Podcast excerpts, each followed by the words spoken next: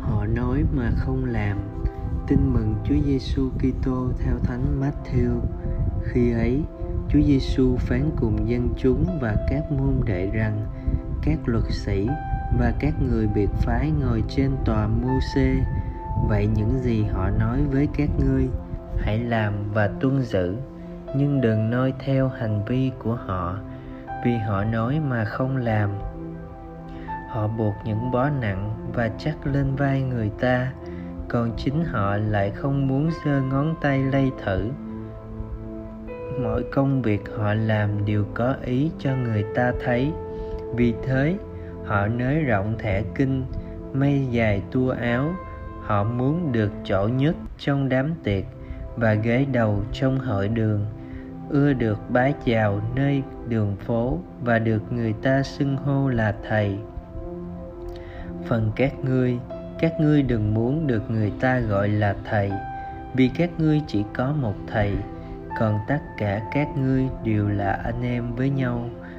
Và các ngươi cũng đừng gọi ai dưới đất là cha, vì các ngươi chỉ có một cha, người ngự trên trời các ngươi cũng đừng bắt người ta gọi là người chỉ đạo, vì các ngươi có một người chỉ đạo, đó là đức kitô. Trong các ngươi, ai quyền thế hơn sẽ là người phục vụ các ngươi. Hãy ai tự nhấc mình lên sẽ bị hạ xuống, còn ai tự hạ mình xuống sẽ được nâng lên. Suy niệm đã nhiều lần Chúa Giêsu lên án thái độ giả hình của các kinh sư và pharisêu vì họ nói mà không làm, hoặc họ nói một đằng làm một nẻo. Quả thật, nếu nói rằng giả hình là sự tách rời giữa lời nói và việc làm, thì cũng có thể nói rằng giả hình là sự tách rời giữa đức tin và cuộc sống.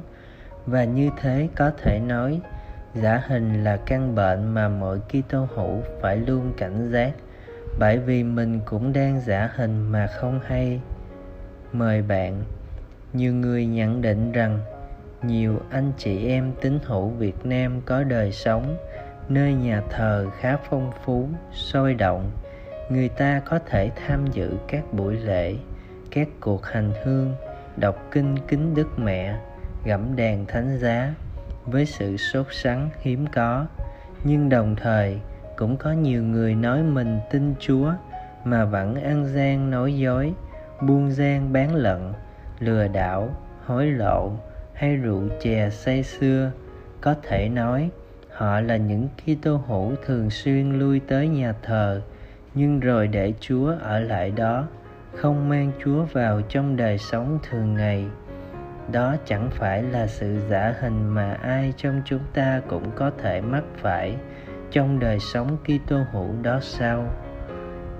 Trong mùa chay này, bạn được mời gọi hãy hoán cải, đừng chỉ là các Kitô hữu ở trong nhà thờ, nhưng còn phải là các Kitô hữu trong đời sống thường ngày nữa.